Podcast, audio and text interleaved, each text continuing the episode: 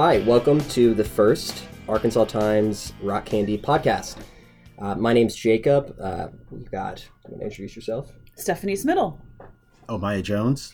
And we're just going to be doing this as an experiment, seeing if it works out. But basically, we've got the politics podcast where right beside us, we're in the very same studio, studio in quotes. Uh, Max and Lindsay normally talk about politics.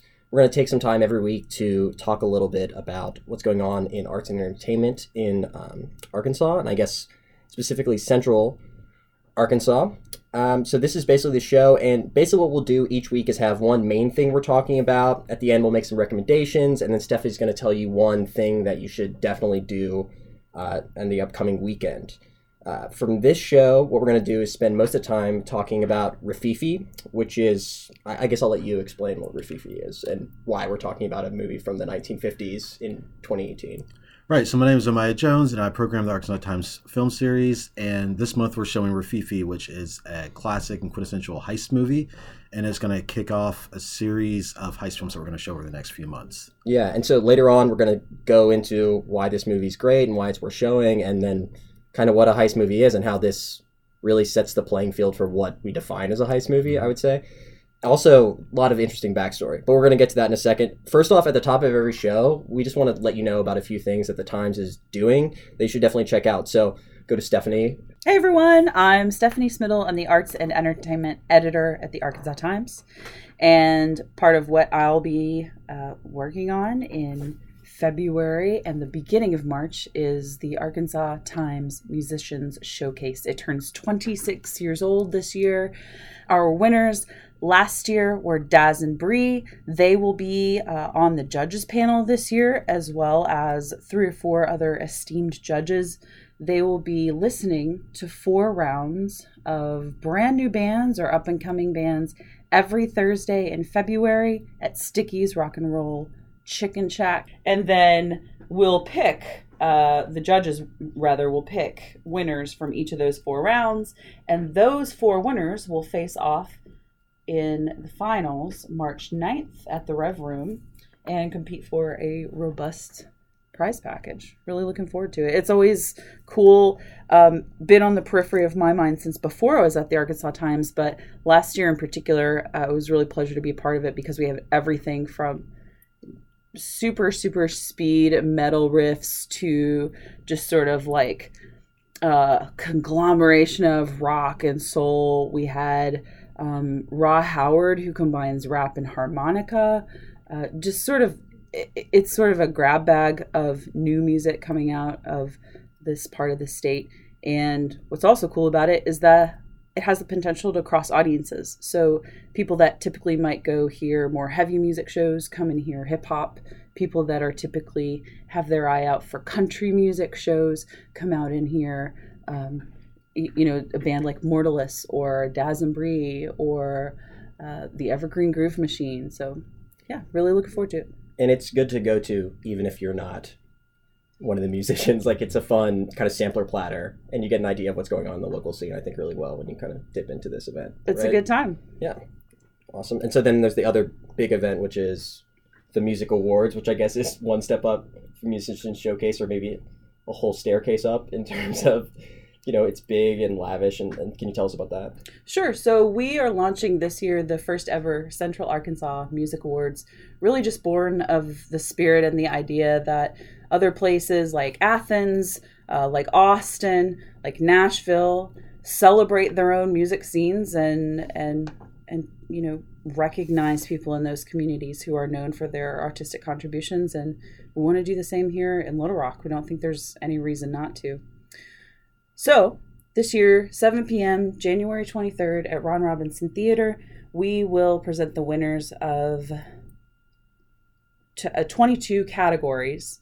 We have an esteemed board that chose uh, winners in each of those 22 categories. Kevin Kirby will host, and we'll have musical performances from Uniwa, Princius, the Brian Nolan Band, the Legendary Pacers, Adam Faucett, and I think that's it. That's it. Sounds good. That's a lot of people. Uh, so I feel like I'm forgetting somebody. yeah. Definitely check it out. Uh, tickets are at centralarkansastickets.com, and it's going to be a good time. So we've got Stickyz Rock and Roll Chicken Shack, which always nebulous whether or not the chicken is defined as rock and roll or not in the exact phrasing of that for Musician Showcase, Ron Robinson Theater for Kama. And so you should definitely check out both of those. And I guess that's is there any other big things from the times coming up that we should mention? Only that I remember the sixth act that that we're uh, presenting at the Central Arkansas Music Awards, was his Brethren, Greg and uh, Greg Benz and Zach Benz, who are the longtime bandmates of bluesman CeDell Davis, will also be joining us. Well, that's really cool. Um, and you should check out the CeDell Davis profile by David Ramsey For sure, that's in a the great Oxford read. American. You know, Arkansas Times legend David Ramsey about blues legend CeDell Davis. All right, cool. So let's move on to why we're here, and uh, that is to talk about Rififi. And I have no idea if we're pronouncing Rififi properly. It is a French film that came out in 1955, and we're going to be playing it as part of the Arkansas Times um, uh, movie presentation uh, January 16th at Riverdale. Um, $9 to get in, and it's at 7 p.m. I'm going to give some very brief background on the film, and then I'm going to let you take over because you're the one who picked this, and you've got this heist thing going. That's really cool. So it, it's it's directed by Jules Dassin. It, it sounds very French, but he was actually born in Connecticut in 1911, and then uh, unfortunately died in 2008. But nice long life, and he uh, was in the 1950s during this Good life. good life. Good, you know, these are good dates for life. Uh, and then he was uh, kind of the big event that uh, distinguishes Rififi is that it's an American filmmaker with a French sounding last name who makes a film in France. Why does that happen? In 1951, fellow directors um, called out Dassin for being a communist, and the infamous House um, on Americans Activities Committee, uh, you know, sort of claimed him to be a communist, and so he fled to Europe. A- And, it was sort of this long, protracted period where Dassin wasn't making films and really looking for a purpose and trying to figure out what was going on with his life. And in that time period, um, someone gives him the script for Rififi. He hates it. He says that it's trash, but he decides to make the film anyways, and he films it in 1954. It comes out in 1955, and it's sort of is this really incredible film that ends up setting up the entire genre of heist. A lot of people have talked about it. And so I'll let you take over from there, sort of why we're showing it and this sort of series of films that are going to deal with the heist film. Right. So Jules Dassin directed Rififi and is described as one of the quintessential heist films because it's one of the one of the first heist films, um, along with a film that we're showing in March called Bob Le Flambeur that um, came out in the same year. Uh, that were there were two films that really focused on the actual planning and execution of the heist, and so uh, it's been said that they both take something from um, John Huston's The Asphalt Jungle, which came out in 1950, but that film was less concerned with the actual um, assembling a team of people and then like on an almost documentary detail showing like the, the steps of like how you plan and, and pull off the heist and with, with fifi is also notable for that the heist takes place in the middle of the film and so then there's this whole second half of the film where that is the fallout from the event Yeah. um, and like and you noted you noted that he adapted it from a book that was supposedly not very good but he adapted it in apparently like in six days with a co-writer I didn't Um, realize that. And then uh, and they wrote it in English, and then it was translated into French, um, and it was shot on the cheap, and it's you know it's a film noir, and he two of the American productions he did before he was blacklisted. One was called The Naked City, which was I think was pretty popular and was adapted to a TV series, uh, and it's, it's almost like a police procedural, and it's really documentary style, and it's shot on location in New York City. Um, and another one that he did, he, I think he was in production in London when he got word that he was going to be blacklisted. Um, and I'm blanking on the title of it right now, but it stars Richard Widmark. Oh yeah. Um, I'm, not, I'm not sure what it's oh. called either, but yeah, um, I mean, suffice to say that Dassin had sort of had these two careers before he was blacklisted. One was that it's a sort of MGM studio B movie writer Mhm. director kind of guy, and then the other one was he's made some pretty promising sort of art films. And Rififi, after this weird hiatus, and sort of what I think is interesting about a heist film in general, combines what we think of con- usually as a heist film and as an art film together, and that's sort of what, or as a procedural film and an art film together, and that's sort of where you get this beautiful Right. heist film idea. Is we're going to take some of these elements of like almost Hitchcockian, like showing the person doing this and then them doing that. Um, Lots of shadows. Lots of shadows, shadows. lots of close up on hands, lots of close up on procedure, lots of close up on suspense. What that or lots of close ups that lead to suspense. What does suspense mean? And then sort of com- combine the art elements and sort of the procedural elements together to create a heist Right. film here. That's sort of what's new with Rififi, right? And like basically right, right? right, and it, and it is a film noir, and you know the French were popular for sort of popularizing film noir as a as a style of filmmaking after World War II, and so and they, they sort of lionized a lot of these American directors who were directing these movies, and so uh, he was sort of celebrated in France as, as being an American director of these types of films. Um, Really? So, so he was celebrated in France before he came Mhm. over and made Right. this film. and and it wasn't you know there were, there were also other times when he was blacklisted when he they he almost got work in France, but um, American studios would basically say like if you produce this movie with this blacklisted director, we will not distribute it, and and so he lost jobs as, as a result of that. But by the time that Rififi came out, um, and be, probably because it was shot on the cheap, um, he was able to they were able to force the issue, and so you know he won the best director at Cannes that year. Mhm. Um, and it was notable that when that happened, they raised a French flag instead of an American flag. I can. It, Right. Really? hmm And um, know that either.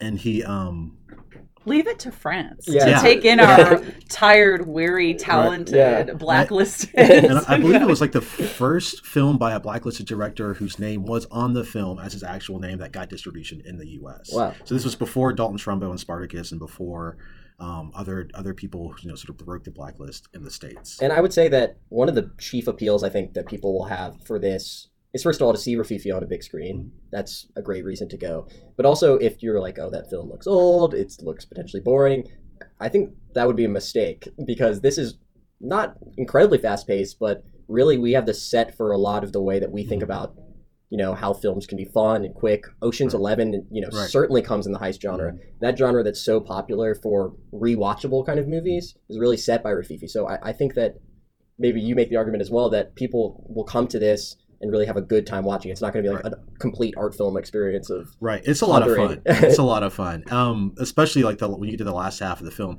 And Jules Dassin actually plays a character in the film. yeah. Um, That's fun. mhm, he's he's the safecracker, and and but like if you look at the credits, he's not under his actual name. He's, he takes an assumed name for the acting role, but not for the directing role, which is kind of interesting. So something that I always gravitate toward thinking about is film music, and I Mhm. thought it was so interesting that um, George Auric, Mhm. uh, one of the lay, Les Six, right, the six composers who were sort of identified as uh, reacting against the Wagnerian uh, grandeur, he was considered in that group with like Poulenc, who wrote Dialogue of the Carmelites, a beautiful opera about nuns uh, rebelling during the French Revolution, and evidently he had scored Mhm. the entire you know no spoilers right but he'd scored the entire safe cracking scene uh, the director jules insisted that it should be without music and we, we could talk more about that and then convinced george by showing him the scene with and without his score that it Mhm. should be without music Yeah. and then Right. eventually the composer relented and said no just leave it leave my Right. music off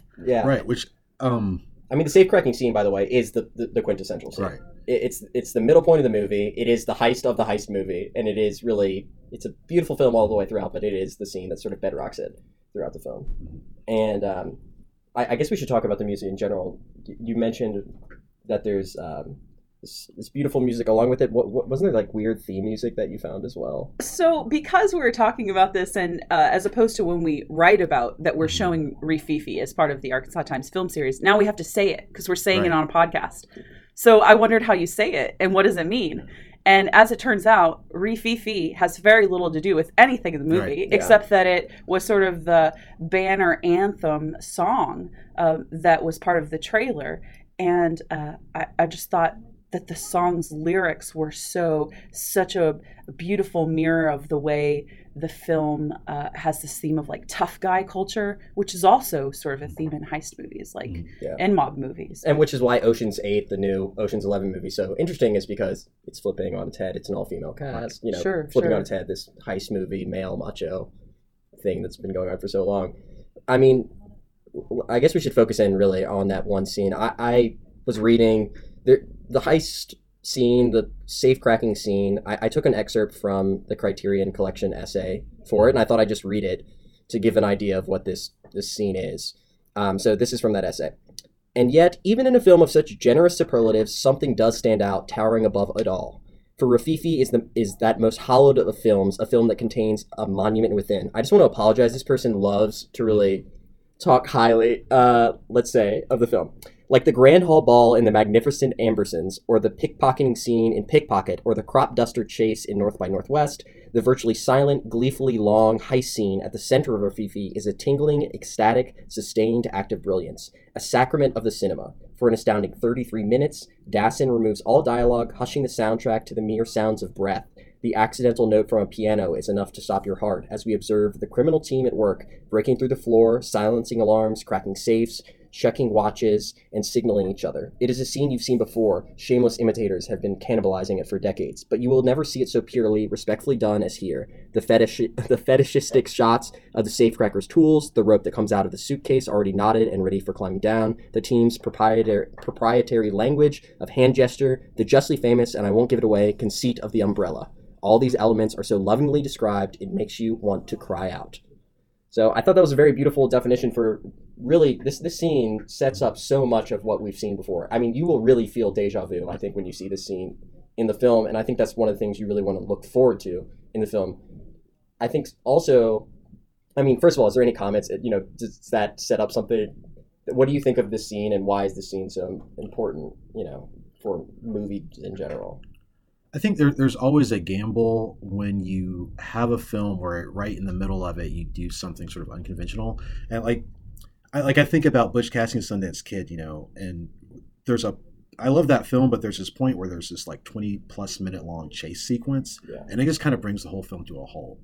But with Rififi, it's sort of like it, it takes on a life of its own and sort of elevates the film to, to another level because um, just having people focus on silence and it's the act of sort of trying to not make noise while you're doing this thing um, and then it really does it draws you in like it says in the essay sort of like the, the accidental note on the piano makes your heart stop um, and, and and it goes so quickly I, I was i was reading that people if you ask people afterwards like how long it actually takes place like the estimates in time range from like 10 minutes to half an hour or something Isn't that funny? Yeah. Music colors are total, totally our perception of time passing, and and condenses it because it's giving us like a linear way to process moments. And if you don't have that, and you just have heavy breathing, it feels really long. Yeah. And then there's the added experience of usually when you're seeing a movie in a theater, there's a movie playing next door. And I Mhm. love the feeling of like you can barely hear the movie next door because whatever you're watching is so tense and quiet. Yeah. Yeah. And I think it's interesting now with movie watching, going to a movie theater, I think is the only chance you'll get to feel truly what this safe cracking scene is supposed to feel like. Unless you have like a really great home setup, it's going to be hard with your cell phone, with your dog, with your roommates, whatever, to get the kind of silence and um, feeling that that scene evoked really when it came out. And it might even be a little bit more powerful with how inundated you are with everything. Uh, You can really get sucked into the scene. And so it, that's something to watch out for. But I, I really do, like you said, it's also interesting. It comes in the middle of the film. There's Mhm. like, after it's done, there's some time Yeah. afterwards to mull things over, and there's a lot going on.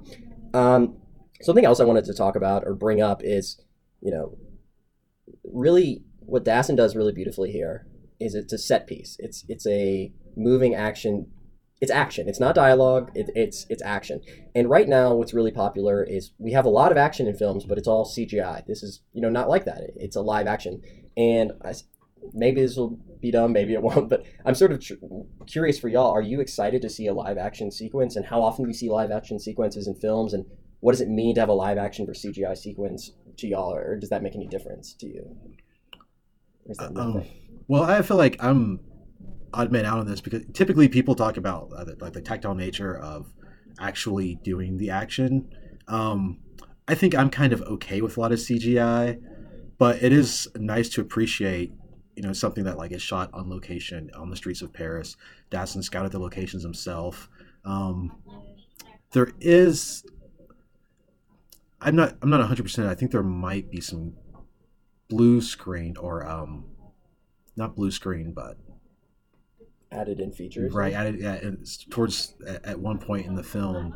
Um, rear rear screen projecting, I think, is the, is the technique that they use. Oh, you know, really? where- yeah, you know, like those old timey car scenes where right, like yeah, Hmm. where you just have like the the streets projected on a on a screen in the background, and someone's sort of in this prop car, and they're sort of driving around. I'm with Oh. you. I can appreciate when it's very clear that Mhm. CGI was not used and it's still miraculous and beautiful, and you wonder how many takes they had to do to get it. But uh, eye candy always Yeah. trumps it. Like I'm one of those people that would have been perfectly happy to just play World of Warcraft and wander around without Mhm. any plot lines or accumulating any points because it was beautiful. Yeah. Um, is there anything else Rififi wise that we feel like we should hit on? I mean, I guess the only other things is these actors give a really great performance, but most of them were unknown at the time. hmm Pretty much new actors. I'd love to say that evidently the word rififi is not directly translatable to English, but it mm-hmm. means roughly. It's French World War One mm-hmm. military slang, and it means like rough and tumble. And so the theme song, the lyrics to the theme song that she sings in the club are I got a guy who knows what's what. Ain't the kind to bust a gut. He's got lots of philosophy, only he's too sweet on rififi.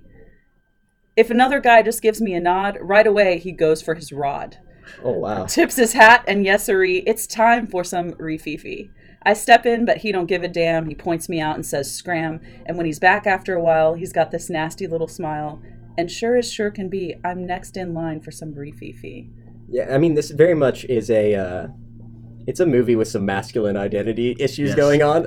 so, I mean, from your enlightened 2018, potentially even let's say feminist perspective, you should really watch this movie and be interested in also.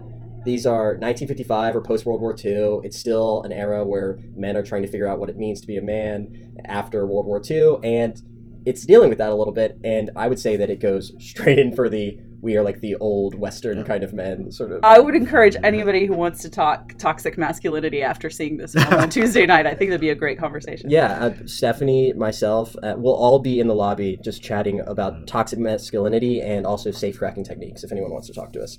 All right, so anything else, Rififi? I think Uh, then we're closing up. We're closing up Rififi. So before we get out of here, always uh, after we've talked about whatever we, we want to talk about, we want to also recommend some things for you to check out. Um, I want to recommend going to horse ro- uh, racing at up at Oaklawn. Uh, it is decadent, potentially depraved. I mean, it is Oaklawn uh, at its best. beer soaked beer soaked. Um, there'll be food. There will be um, drunk strangers falling over. There will be horses. There will be anything else that I'm missing. There'll be, I mean, electronic games of chance uh, will be abounding. One thing you cannot miss is that at Oaklawn, I believe they still allow you to walk up and around the rails around the stable so you can see the horses themselves, which is, I mean, I grew up on a farm riding horses, so it's interesting to me on a different level. But if you've never been near a horse and you don't have really a good sense of that scale, it, it's really amazing to see how powerful and muscular these animals are. And then the other thing is just if you go on Saturday, you can get one of their famous corned beef sandwiches for 50 cents. I did not realize that. And it's going to be nasty enough weather that I'm pretty sure the lines won't be that long. Also, 10 cent sodas. 10 cent soda, 50 cent corned beef sandwiches. If your wallet is hurting, For this fi- is the place for you to be. Wow. All right. So Saturday, there's horse racing uh, up at Oaklawn. I just wanted to recommend uh, today, the day we're recording, January 11th, is uh, National Arkansas Day, which I didn't realize was a thing. Uh, it's really dumb. National Arkansas Day. That makes absolutely no sense. I just want to point out to people that these days exist. You should go look up all these ridiculous days that occur every single day uh, that commemorate ridiculous things like National Arkansas Day. It is also today National Milk Day. Uh, and if you have anything very, you know, if there's something National Arkansas Day that, like, how would you celebrate National Arkansas Day if you're not in Arkansas? What would you even do? Just like if you're in Massachusetts to celebrate National Arkansas Day, what what would one do? Like, look at a picture of Bill Clinton? So, like, I'm not even I think you queue up some Johnny Cash. Uh, Johnny right? Cash. Is that is that, the, is that our state's like best thing to do uh, outside of the state if you want to celebrate us as a culture? Look, I'm biased. I've lived here my whole life. I think every day is National uh, Arkansas. That Day. is kind of my point. In Arkansas, it's always National Arkansas Day, but I guess in Massachusetts today you can celebrate Arkansas. Um, the other thing is, I went back and I've been doing some reading of um, this guy named Tom Bissell who reviews video games, and he reviewed them on Grantland. I would just recommend going back and checking that out. Does some really great reviews, and he did it kind of before social media was as big, and so now that social media has become like a video game for life, I just think his reviews of like Grand Theft Auto take on a new prescience. I would recommend going and checking out. He's got a great one called Poison Tree um, that I would go check out. And then lastly, always check out the Arkansas blog and the Arkansas Times full issue. Um, Benji Hardy's got a great reported story this week on um, juvenile um, detention. And then uh, David Ramsey's been filling in while Max has been out of town. Very funny, always so funny on the blog. And so I'd go read his very informative, very humorous uh, things. And then Stephanie, I'll let you recommend one thing that people should do this weekend. I would echo all of that, and I would say, um, as far as a recommendation, check out and go down the rabbit hole on a magazine called Aeon. That's A E O N dot C O is their website. It's just a bunch of free to watch, well crafted, thoughtful videos. There's an 11 minute video on, uh, it's pretty disturbing watching, but pr- pretty enlightening as well on the Confederate memorial carving at Stone Mountain in Georgia, which is evidently the world's largest Confederate monument um, and largely state sanctioned. There's a five minute video on there about two Englishmen who developed a lifelong friendship through their business repairing hot air balloons. Strangely moving and touching. Uh, and then, as far as something to do this weekend, I, I've got to go with a joint photography exhibit at the Cox Creative Center that's opening up tomorrow night. It's called Uncertain but Unafraid Contemporary Portraits of the American South. It features the work of Matt White and Joshua Asante. And I think part of the reason why these these two men's names end up coming up uh, in our publication so often and in other publications in town and, and part of the reason why I love their work so much is just their sense of empathy. So, almost always in each of their uh, catalogs, you'll find that they're um, photographing people who are making direct eye contact. It really fosters this sort of understanding of the subject. I also think, just more broadly, if I can get a little heavy and profound about it, it's really hard to look at somebody dead in the eye and not be in a posture of trying to understand them. And so, what's so beautiful to me about their work is that y- the people's eyes that you're looking into are so present and so clear. Um, and often the, the color is beautifully saturated in the photography. Often it's not. Often it's at, at, at a daybreak or, or dusk. Anyway, that's opening up tomorrow at uh, Cox Creative Center, which is that little bookstore on the Stickyz side of the library parking lot, the main library here in the River Market. It's 120 River Market Avenue. And there's an after party that night at the Whitewater Tavern with Adam Foss and the Tall Grass. Always a good show. Yeah, and Whitewater is, of course, what Matt runs and where Joshua plays all the time. So I think that's it. That's the move for the weekend. We've given you some recommendations. We've talked about Rififi. Anything else? I think we're going to wrap it up. Our inaugural Arkansas Times Rock Candy podcast. Thanks, Thanks so much for coming, Stephanie. We'll be back every week with recommendations. We'll bring on people. What we're going to do with this is hopefully bring on people, interview them, local artists. Uh, always talk about uh, the movies that are coming up. Might talk about random big arts things going on, Golden Globes, Oscars, stuff like that too. Um, so thanks so much for coming, and we'll see you next week. Bye bye. Thank you.